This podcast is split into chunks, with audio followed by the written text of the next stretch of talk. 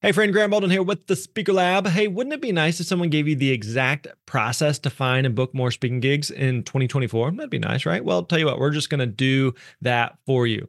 We've created a new 18 page guide based on Dan Irvin's process that helped him actually book over $100,000 in speaking gigs in the past year. Now, Dan is one of our uh, team members here. He's a very successful speaker and also one of our coaches.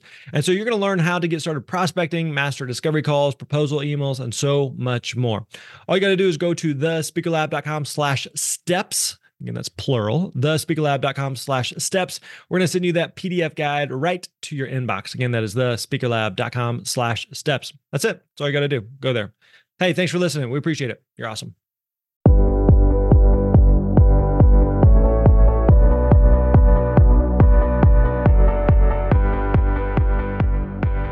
What's up, friends? Grant Baldwin here. Welcome back to the Speaker Lab podcast. So good to have you here with us today, here on episode 303. We've got a great show for you today. We're going to be talking with Liz Forkin Bohannon about speaking part time to support a full time business. You know, we talk a lot of uh, speakers who are full time speakers, and this is a kind of a different angle. So, Liz is actually the CEO of a fashion brand called Sseko Designs, and in this episode, You'll hear how she realized early on in the life of her business just how powerful a tool public speaking is. You'll also hear about how full Liz's plate is from being a CEO to being mom of two, and why for her, speaking has to be a part time thing. Now, one thing I want you to pay attention for is that I think every speaker can learn from this is how passionate she gets when she talks about interacting with her audience after presenting. I love hearing how she learned early on about how those conversations were giving her major clues about the key messages that were resonating with the audience. Also, make sure you stick around to the end because she shares one of the craziest interactive experiences that she I've ever heard from a speaker. So you're really going to enjoy that. It's really good stuff. Honestly, the whole conversation is packed full of great insight. So uh, let's get right into it. Here's my conversation with Liz Forkin Bohannon. Enjoy. Hey, what's up, friends? Grant Baldwin here. Welcome back to the Speaker Lab podcast. Good to have you here with us today. Today, we're going to be talking with Liz Forkin Bohannon about speaking, how speaking fits into her world. And this is a speaking is kind of a secondary thing for her. And so, we're going to talk about uh, what that looks like. So, uh, Liz, thanks for joining us today. So much for having me, Grant. All right. So, give us the snapshot here. Speaking is a secondary thing. What's the primary thing? What does your business look like? And how does speaking fit into it? Yeah, so my primary thing, my day job, if you will, is that I am the CEO of a socially conscious fashion brand called Sseko Designs. So we um, work with different artisan groups and women all across the world. We have a work study program in Uganda where really, really bright uh, female scholars come and work basically in a work study program that we've set up so that they can earn money to go to university. And mm-hmm. then those really gorgeous, high end, beautifully crafted products are sold here in the United States primarily through a network of women we call the Sseko Fellows. So these are women in their own community who are hosting trunk shows, who are styling their friends, and who are earning an income. And my full time day job is leading that community and that company. Gotcha. So it sounds like you have plenty of time for speaking. Right. Yeah, yeah, yeah. A really open schedule. In addition to that, I do have, I've got two little boys, three okay. and a half and one and a half. So it's just pretty you full have, on. You're bored. You have nothing to do. You need something to do. And so speaking is the next logical choice. 100%. I was just like getting really, really bored and thought, what could I do to fill my time? so since you have all of this going, this is and part of what one of the reasons we want to talk with you here is that uh, a lot of people who may be listening are saying, I, I want to be a full-time speaker. I want to go all in on speaking. 100% of my life is speaking. And that's fine.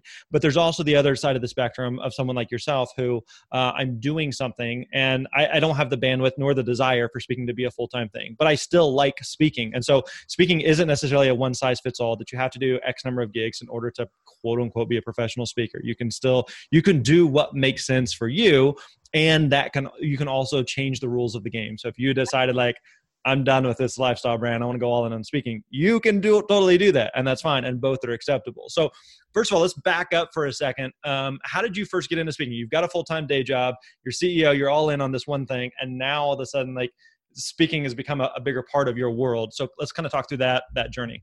Yeah, I mean, it started probably in my second year, maybe my first year of running my company.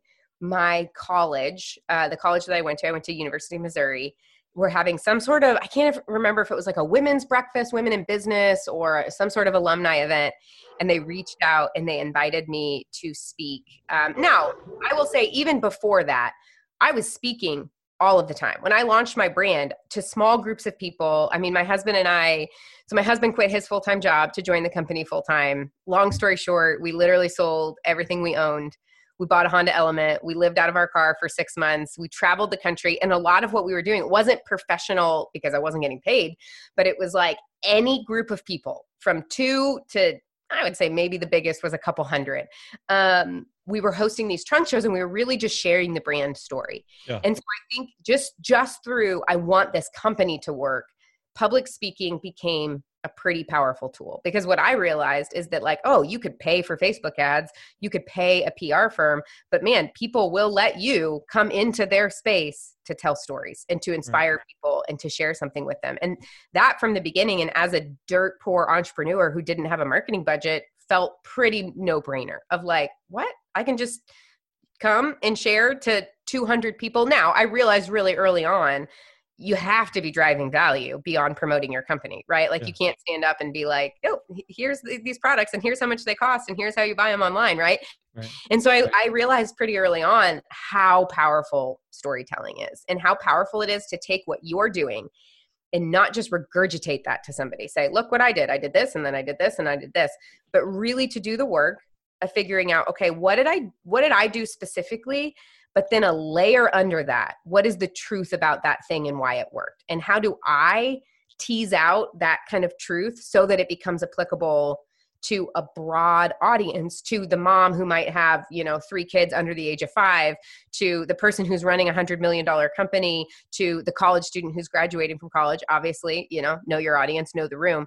But generally there are there are nuggets of truth that actually if you do the work to kind of figure out how they become applicable to these different um, people can drive a lot of value for those organizations and for those spaces and so in the beginning it was literally just like i mean grant literally talking about like we were going to Girl Scout groups. I kid you not. When we were in San Francisco, we had a mom that met us when we were like cold calling. Sorry.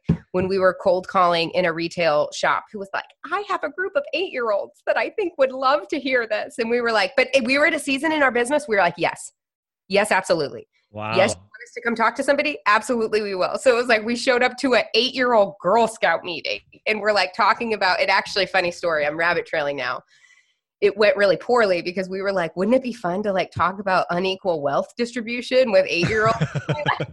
did this whole experiment with like candy and we distributed candy and it basically ended up the kids that got the most candy we were like trying to build empathy you know like yeah. how do you feel about that and they were like how do you feel about the fact that you have all the candy and these kids don't have any and they were like awesome okay well that, that backfired so, long story long, it was really just an organic way of growing our company. And then I got the first invite to like a more formal thing where they were like, hey, come do this thing. We need you to speak for 30 minutes.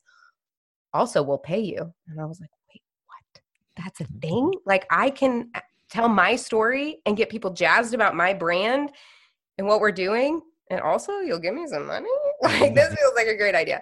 So, um, that was, gosh, back in probably like 2009 so it became a pretty core part of our just business model and we just realized it was a great marketing um, opportunity for our company and then through that i started accidentally getting really passionate about some of the core messages that i was yeah. sharing. And through that process of like teasing out what were the truths that i've learned in this journey how do people receive them? What are people in the audience struggling with? And you know as a speaker it's very classic. You get done speaking you have the line of people that come up and talk to you and I find so much gold in those little interactions where you're like, you start to realize, like, this really resonated with me, or like, mm-hmm. I've been mm-hmm. holding this thing really tightly, and hearing you say this thing was so encouraging to me, or brought such a sigh of relief, or that totally changed the way that I thought about that thing. And so I started realizing that there were some key messages that really didn't have to do with my brand, but more to do with the ethos of what I was building and how I was building it that were really valuable to people. And then my heart kind of like lit on fire for the for the communication side of it of like oh okay th- these are really important things. Right. How do i communicate these in a way that's compelling that'll help people change their minds that will launch them into the next thing? And that's when i would say i got really passionate about just being a communicator. Right. Um, so that's where I am now. Now, I will say it's still not a full time job. I don't really, frankly, want it to be a full time job. What's awesome about that is that in the beginning, I was still saying yes to everything. I'm at a point in my career where I'm like, I have 20 open dates for 2020.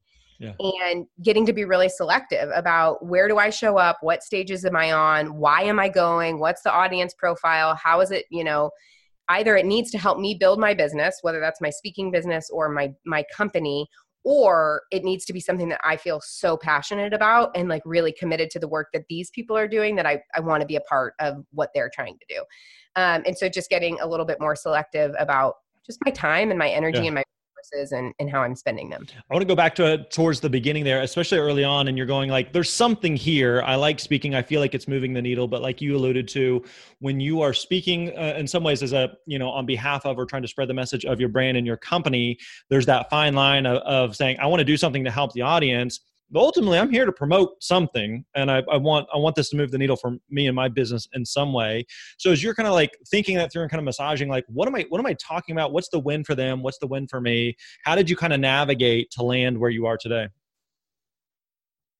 Well i kind of feel like with my company um i mean honestly i think one of the things that i'm learning and this is not to say if you want to be a full-time professional speaker that that isn't valid I think it totally is. And I think there's other ways that you can do this. What I have seen is that by having my thing that I'm doing, I'm actually able to drive a really unique value for the people that I'm speaking to because I'm in the midst of it, right? Mm-hmm. Like you can give a talk on leadership and be someone who only writes leadership books. It's yeah. kind of a different game to say, like, hey, giving a talk on leadership and I'm sharing with you this mistake that I made, you know, in last front week. of last week. Right, right here you know i'm working on a talk right now about how i'm leading my company through a global pandemic and crisis right. and i'm using the principles of beginner's pluck.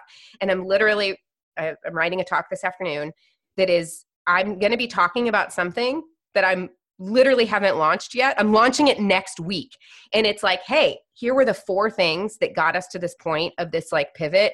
I don't even know how it's going to go yet, but I'm giving you like a real time insight into here's how these principles, which oftentimes can feel a little like hyperbolic, a little like, you know, kind of high level of just like, here's how I took that and here's what I'm actually doing about it. And then hopefully a follow up with, and here's how it went. And so I think really it's less about there being this, um, mutually exclusive this dichotomy of like okay i want to serve you but i also want to serve me and instead saying well, how do I take the thing that I'm spending my heart and soul and passion and brain on and then translate that into something that will be valuable to you? Yeah. How do you view it today as far as uh, what the win is for you? Is it is the win that um, okay, we pick up new customers or we pick up new um, uh, what did you call them the the They're called the Sseko Fellows? Oh, the fellows. Okay, all right. So if I pick up new fellows or uh, I just get the brand story out there, like what's the goal for you with speaking today? Um, I would say all of the above from the brand side. So just general brand awareness. And that is a harder thing about public speaking, I would say. It's the same as any, frankly, like PR or brand building, right? Mm-hmm. It's unlike Facebook advertising where you can say, I invested X amount of dollars. Here was my click through rate. Yeah. Here was my ROI. You're not going to be able to do that. Like it's much higher level. It's something that over time you're going to see that brand awareness build. So it's general brand awareness I would honestly say driving immediate sales isn't a big focus. Like I don't mm-hmm. expect people to get their phones out. It happens, but like, you know, and be like purchasing while I'm, you know, talking. But um, if we can recruit a fellow, so if I can inspire a woman in that audience who's like, oh, I want to build a life of purpose, yeah. and here's like I could be a part of this. And frankly, my talk isn't. It's not a hard sale. It's like this is what we're doing, um, but pretty inevitably afterwards someone sends us an email or someone you know follows up in the line afterwards and is like is this something i can be a part of? And that is a huge value because acquiring a single customer is like okay our average order you know value might be $90 well the average value of the a lifetime of a Sseko fellow is really high. And yeah. so it's like that's a really really valuable acquisition. If i can literally acquire one or two that really makes it worth my time.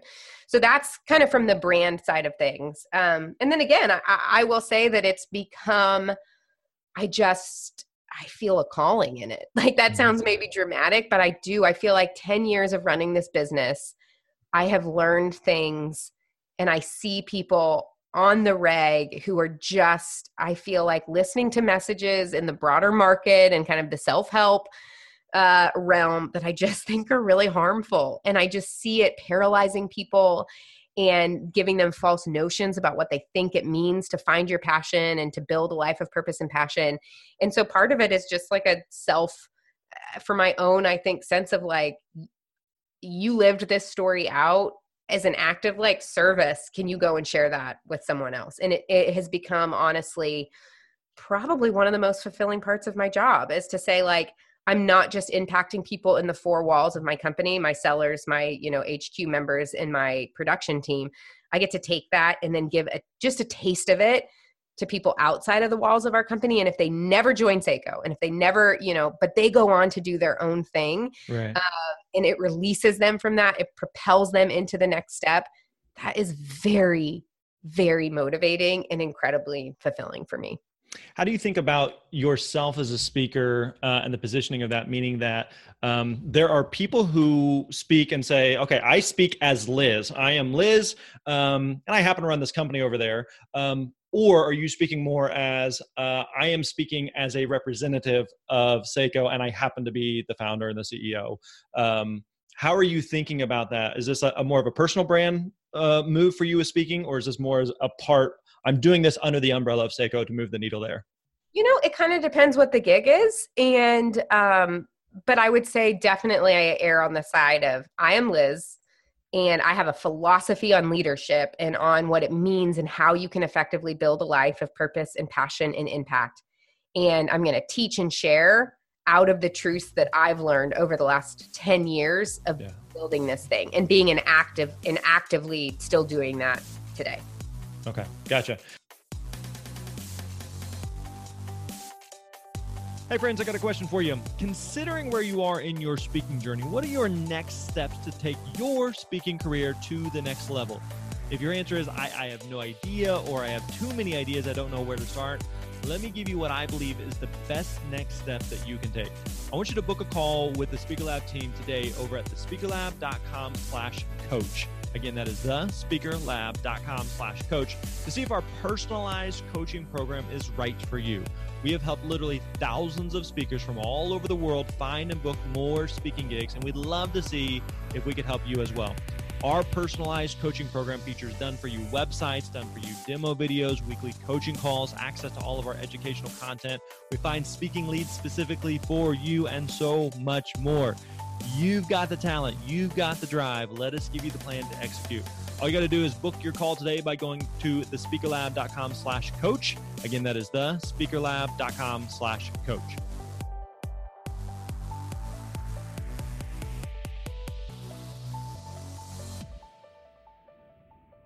Uh, as you uh, have been kind of evolving over the years, uh, figuring out who you would speak to and what you speak about, again, especially early on, it's, it's a lot of a, a, very iterative process. And you're going, I'll speak to anybody and anywhere about anything. And you're just trying to like build some momentum and get something going. And to the point where you're speaking to Girl Scouts, you know, uh, and giving them candy and getting hopefully cookies in exchange, uh, and just doing whatever you can to build some momentum and move the ball forward at what point are you starting to kind of like shift your thinking of going like okay I can't I, I can't be speaking to anybody and everybody. Uh, I can't speak to the Girl Scouts anymore. As much as I love them, I can't I can't do all things. So how have you over years like narrowed your focus to figure out what events make the most sense for Liz to do on behalf of Sseko? I mean, honestly, it it probably came down to demand. Like yeah. I don't I think at the point where I was like, okay, I just sat down with my team primarily my husband my co-founder and we were like okay what what do we feel like is the amount of time and energy that you can spend outside of the walls of the company where we're striking this kind of balance of you're still here you're still participating this is still your main thing but you're doing these things and some of them are you know helping contribute to actually moving the brand forward. And for many many years i didn't really ever have to make the choice. It was kind of like oh anybody that invites me well i haven't hit my capacity so i'll just like say yes. Um, and it wasn't until my my capacity or i guess my demand outpaced my capacity. And that's when i started going okay what's best for the brand? What are those most valuable opportunities? Where can i drive the most value? Because frankly there are some times i get invited to things and I, I, am just like i don't i don't know if i'm the right person for that. Yeah. based on what you're saying you want to do with this conference with this series with this event like i think you could probably find somebody better than that.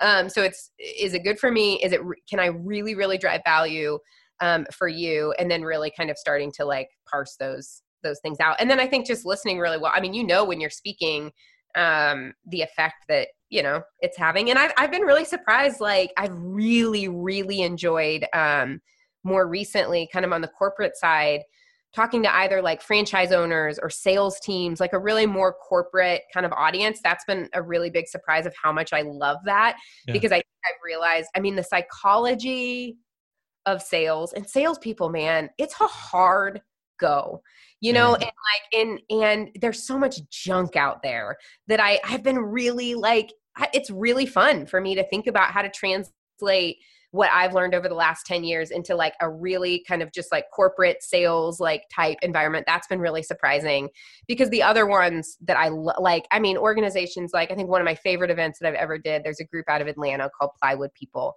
And they're just like a group of creative social entrepreneurs trying to make the world better. That's like my people that I love going. I want to hang out with you. I want to be on your stage. I want to talk to your people. I want to encourage them. Those are people, frankly, that I'm like, I mean, you could become a fellow on the side, but you're you got this idea. Like, go run with that. Go be right. who you created to be and let's like cheer each other on. So i definitely have my events that i'm like i want to be a part of what you're doing. Thank yeah. you for inviting me and you know letting me be on your stage. Um, and then kind of some other like surprising ones that have been really fun. And the nature of the company that i'm running the awesome thing is when i say recruiting I don't mean quit your job for the most part. I mean, we have obviously people in our community who are business builders who are doing it full time but it is something that you can do i mean the vast majority of our sellers full-time stay-at-home moms full-time i mean we have pediatricians and lawyers and people running their own small businesses. This is something that they're able to incorporate on the side. So it yeah. is a really nice thing that i can encourage people to say like you do you. And if you are looking for more community or more of a way to make a specific kind of impact in the world and be a part of something that's bigger than yourself this might fit into the matrix of like what you're doing one of the core things that we teach is that there's really two sides of the equation when you're when you're you're finding and booking gigs. There's the who side, who do you speak to, and then the other side is what is the problem that you solve. And one of the challenges that a lot of speakers run into is on the what side, the the topic is kind of this big, broad, almost vague type of thing. So some of what you kind of touched on there of, of helping people find their passion find their purpose, and some of these things that like you could make the case is um, uh, it, who's it for? It's for humans. It, we're all trying to figure it out. But if you try to market to anybody and everybody, you're really marketing to nobody. So how have you kind of found your lane of saying, here's what we do. It is this kind of motivational, inspirational topic, and it's really it's for humans. But I'm going to pick a lane and focus on you know this group or that group uh, to to best reach out to and market. How have you kind of navigated that and figured that out? So my answer is going to be really unsatisfying because I haven't. Um, if I were a full time speaker, that would be very different. I think I would have, eh, because I say this on behalf of my company yeah. all of the time. That it's like when I talk to budding entrepreneurs and I'm like, tell me about your dream customer. And they're like, really? Everybody's going to love this. And I'm like, okay, there's a 99% chance you're going to fail. Congratulations. You know, yeah. like, not everybody's going to love it. And I believe deeply in this idea that you have to build a product, a service, a brand, you literally build it for one person. You yeah. build it the one person that's like, oh my gosh, I love everything about this. It's literally like they hacked into my brain and they're speaking directly to who I am. And I kind of feel like a weirdo that I'm the only one that feels this way. And here, this brand, this message, this company, this product, it was made just for me. You do that, and then you will be surprised of how many other people actually it resonates with. Yeah. Um, Nice. So I think if I were a full time speaker, I would absolutely apply that philosophy of like you figure out exactly who you're for and you don't worry about the market that you're gonna miss out on because you're being so specific. You do that and it's so much more powerful. And I could just lie to you and say that I've done that with speaking, but I haven't. And I think the reason that I haven't is because I'm not a full time speaker and is because I'm at a point in my career where my demand is outpacing my capacity. Mm-hmm. And so I do get to be a little bit more like, hey, this is my message. This is yeah. the Liz Forkin Bohannon story. I will say, writing a book has really changed everything and people say this and they're like well you write a book if you're a speaker you got to do it and i was kind of like i didn't really write it to build my speaking business i wrote it on, anyway it really has changed everything because it's it when you were asking kind of about do i speak on behalf of my brand as a representative mm-hmm. or do mm-hmm. i speak for myself i think the book really shifted me into no i speak as myself i am an author speaker entrepreneur ceo wife mom community member so ceo is just kind of one part of that. And I yeah. really think having a book because it's just like this is my this is who I am. This is my story. This is what I believe has really kind of pushed me in that direction. And so my philosophy is like I have my keynote that I give right now. And I have my philosophy of and this is just, you know, right now in my career of beginner's pluck. I didn't know I was going to have a copy of the book right here to do. no we're not on tv right now. Um, but it's this is my message and this is what i deeply believe in. Here are the 14 principles that you can apply and start doing today whether you're a stay-at-home mom literally whether you are the ceo of a hundred million dollar company. I promise that these principles will launch you out of a state of waiting and into a state of creating and I have done a lot of work of crystallizing that message of who I am, what I offer, what I'm going to do for your audiences. Like, I'm going to make them laugh. I'm going to inspire them. They're going to have an experience, is something I believe so deeply in. Like, you can have great information. If you do not give people an experience, a feeling, make them a little bit uncomfortable, surprise them a little bit. I love to do that through humor is my favorite tool to kind of just like, you know, take people off guard. Their brains like they won't absorb the information. So I know how I communicate, how your people are going to feel. They're going to be really inspired, but then they're also going to have three generally depending on how long the the keynote is. They're going to have three pretty practical things that they're going to walk away with going like ah, i'm going to try this in my team meeting tomorrow um, that's what i offer so i get really crystal clear on here's what your people are going to get and then my philosophy again because i'm not a full-time speaker in my you know the demand and capacity thing and then i say it's up to you to decide is that what is that your vision is that what your sales team needs is that what your franchise owners need is that what the women at this women's conference need if it is i'm your gal let's do this if it's not blessings there's, there's gosh People can't see, but she's throwing things around. She is very animated. Liz is my hands. She very much talks with her hands. She keeps knocking her mic over. It's highly oh entertaining oh to watch. What a um, wreck. I'm but so that's okay. That's okay. conversation, Grant. Okay, so let me ask you this while while you're you're playing with your audio there. You good? I'm just so passionate. That's okay. One of the things that oh. you touched on there is the, the the importance of of of doing more than just selling a speech, but selling an experience. What does an experience look like for you?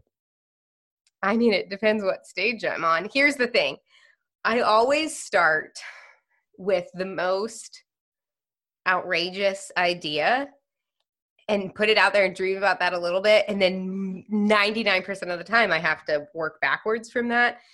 But a really good example of that is um, so I recently, so last August, I spoke at the Global Leadership Conference. So it was like maybe 10,000 people live, but it, then it streams to, I don't know what the number is. I think it's like 450,000 people in like 60 different countries and so i was thinking about like okay it's a pretty like traditional leadership conference a lot of names that you've heard about like it's they're very they've got a really like they've got some gravitas and it's not serious but it's like a legit kind of buttoned up leadership conference. Yeah. And so is i was that just, the, is that the one that willow puts on?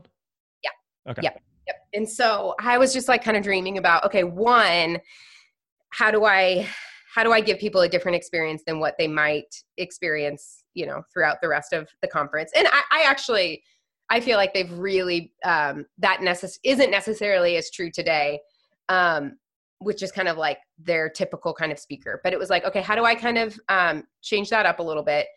And for me, it was like, how do I um, infuse the room with a sense of um, possibility and wonder. And then I also was really cognizant of the fact that this was going to be streaming in I don't even know, I don't know, 50, 80, blah, however many countries, literally across the whole globe.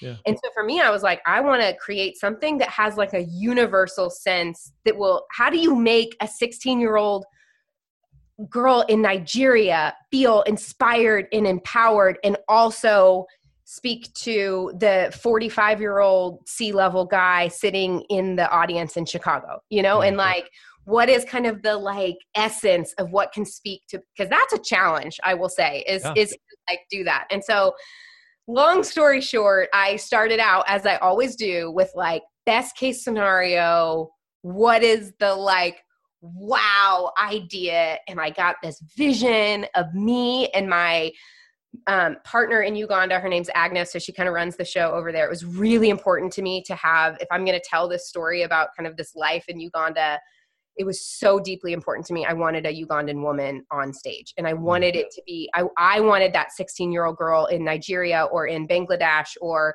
you know, in the UK to not just see a white American woman who had enough privilege to be able to, you know, get on a plane and start a company. Like I wanted her deeply to hear and to see herself on that stage. And I mm. knew that I couldn't do that because that's not my background.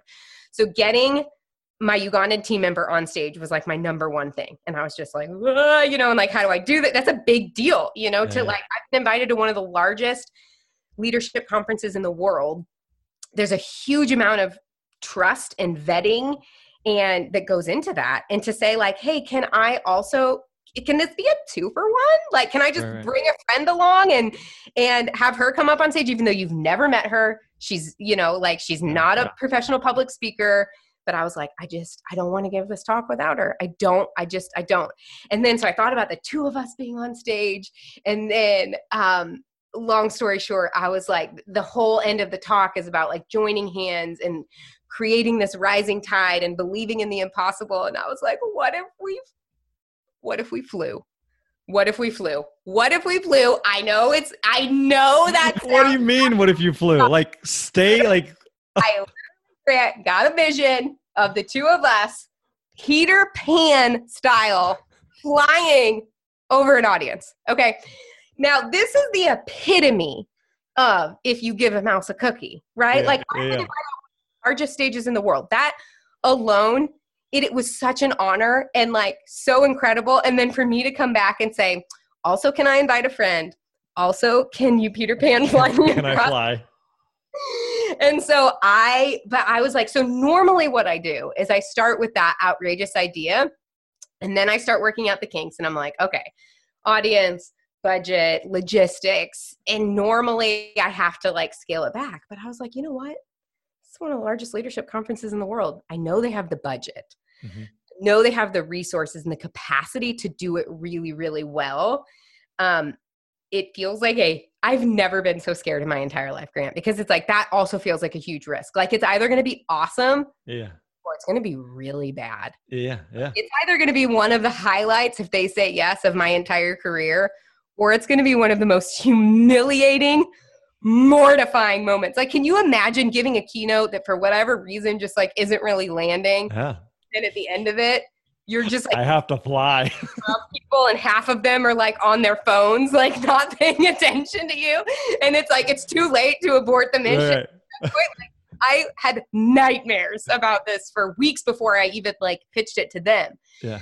But then, long story short, I pitched it to them, and I was like, "Listen, we got to create an experience. Like people have information at their fingertips. Literally, they can get online, they could watch TED Talks until they die. Like, we don't need more information and content. What you are doing is trying to create a cohesive experience where people come, they're together, they're learning in the context of community. Something happens that creates a feeling in them, and then they're able to absorb that information. Like, that is going to drive so much value for your organization. And I want to do that for you they're like, yes, of course, amazing. Yes, that's exactly what we want to do. And they're like, what do we need? You know, what do we need to do for you to do that? And I'm like, I just need um, a pulley and some ropes would be awesome, you know. And they were amazing. It was so fun to work. Well, I will so say, So you did it, Grant. I did it.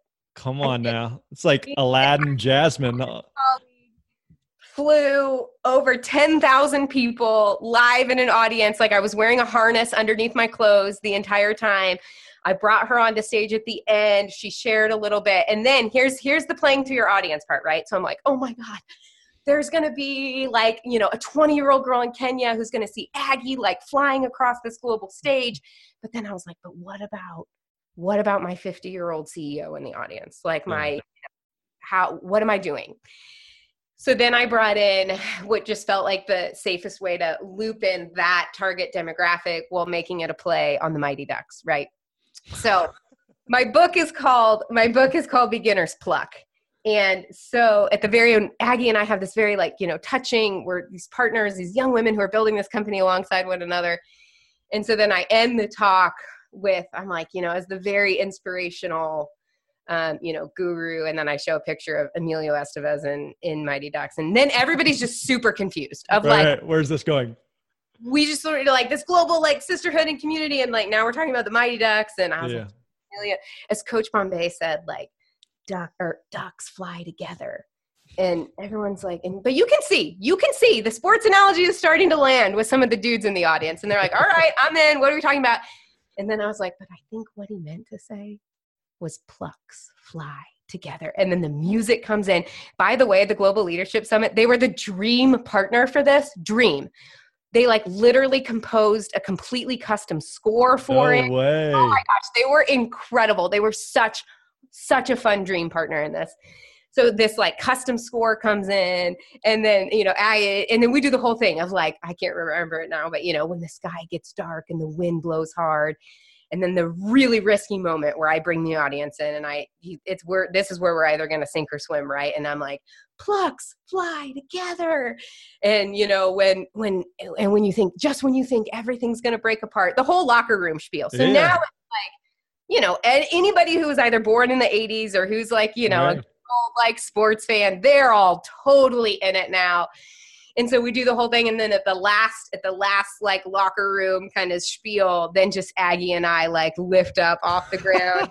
Amazing. And then you think that's the end and then they like release us and we go across the audience and it was just oh my gosh grant it was literally it was. It ended up being one of the highlights of my career to be flying above the audience specifically with aggie. It just was so it was so special and it did exactly what I dreamed and hoped it would. It created this sense of just like whimsy and wonder and like, hey, changing the world. And like, I'm dealing with heavy stuff. Like, literally five minutes before, I'm telling you that the average young woman in this area of the world is married by the age of 13 and sometimes as early as nine, right? Like, really heavy, hard things. Like, what are we as humans to do about the fact that nine year olds are being married off against their will? Mm-hmm and I want there to be a sense of invitation and of whimsy and of wonder that it's not like I'm beating you over the head and saying, you go, you have to change this. This is so bad. And instead saying, look what we get to do. When we when we enter into these hard things about the world and about how it works and about power and who has it and who doesn't, it's heavy, hard, really sad stuff. But like we get to be a part of it. We get to see the beauty that emerges when we co create together and when we imagine a better world. And then to align that with something that visually and the music and the, you know, kind of funny, funky part of Emilio Estevez, you walk away feeling like, I could be a part of something like that, as yeah. opposed to like, I suck and the world is such a bad place and I'm just yeah. contributing to how much it sucks and like I should probably be a better person. That's not effective. Like people don't learn shame and guilt. People learn and they grow when they're inspired and when they feel invited into a better way of doing things. And that's what I wanted to do. Please tell me you have video of this that we can watch. Oh, oh yes, absolutely, absolutely. And it's the Global Leadership Summit, so it's like good video. They do everything with like such yeah excellence. And again it's a, you know you got to know your audience. Like i'm not asking the like 200 gig alumni you know thing to like hey can i fly across your stage? But it right. was like they had the resources. It was just a matter on, of selling them on the risk and that the reward re- i really believed would outweigh the risk. Yeah. Um, and so it was more a matter of me being able but again it was like i couldn't that would be a really good example of like i can't go to them and say hey, I have this personal bucket list dream yeah. that I want to fly across the state. Seems like you have the resources to do that. That's not compelling. and they, stupid to say like yeah you can do that instead it's about hey here's where i see your organization and i think as a speaker if you can do this i think part of it is like i'd grown to really love that team and the people that were putting on this event i knew their heart for the people that were there and i wanted to partner with them it was like i see the vision of what you're trying to do and i think i can add value it's going to be risky and I need you to just trust me and like go. And I even told them, I think when I initially wrote them the email, I was like, give yourself a few days. Like, don't, I don't need an answer immediately. Like in our company, we have what we call magic wand sessions. And it's when you put an idea out there and you, you say before the meeting starts that this is a magic wand meeting. This is not a logistical meeting. This is not a how meeting. This is a wow meeting. And when you present your idea to the team, part of the rules of a magic wand meeting is that every single person after you like you know say your spiel leans in and they look at you and they go wow and that's all they're allowed to say they can't ask Are, how do we have the budget for that they can't remind you of that time mm-hmm. that we tried it and it failed you just have to sit in the like if everything could happen like you know just like wouldn't that be neat. And I just deeply believe I have a chapter in my book called How Before the Wow, or maybe it's called Stop, Drop, and Wow. I can't remember. It's been too long. But we have to give ourselves time to let the wow set in before we start thinking about the logistics and the how. Because if you don't give time for the how to really take root, the reward gets minimized and the risk gets maximized, right? Yeah. Because you didn't give yourself the time. And so I even told the GLS team, I was like, just just like I'm asking you, just for a few days, just don't think about an answer. I don't need an answer. Let's not talk about budgets. Let's not talk about logistics. Let's talk about how incredible it would be if we pulled this off. Yeah. and bringing people into that, you know? And so um, I think as a speaker, if you can truly partner with your clients, and say like hey what are you trying to do? And what do i have to offer? And how can i help you move the needle forward? Um, that that type of like partnership and relationship goes a really long way very well said liz. This has been uh, incredibly interesting and fascinating. Um, so if people want to find out more about you and and what you're up to and check out the book where can we go? Uh, you can go to um, lizbohannon.co you're going to need to spell that. L I Z, B is in boy, O H A, N is in Nancy, N is in Nancy, O, N as in Nancy, which took me like four years to learn how to spell after I got married for the record. So lizbohannon.co. Um, you can check out my company and the work that we're doing over there at Sseko. That's even more difficult to spell. S S E K O designs.com. And you can find me and my company on all the socials. Beautiful. Liz, thanks for the time. We appreciate it. Yeah, thanks so much, Grant. All right, there you go. Hope you enjoyed today's episode of the Speaker Lab podcast. And before you take off, don't forget if you haven't already, make sure you subscribe to the podcast. Leave us a rating and review within iTunes. We read every single one of those. It helps it helps other people to find the show. Listen, we, we don't charge anything for you to listen to these. We don't have any ads or anything. We do this because we want to serve and support speakers like you. So, one small favor we ask of you is that you would leave us some type of a rating and review. Again, we really, really do appreciate that. If you're looking for more help, support as a speaker as you build and grow your business at whatever stage you're at, don't forget to check out thespeakerlab.com. Thespeakerlab.com. We got a ton of free resources and tools over there. So, again, check it out over at thespeakerlab.com. All right, my friends, that wraps up today's episode. We appreciate you hanging out with us. We'll catch you next time. You're awesome.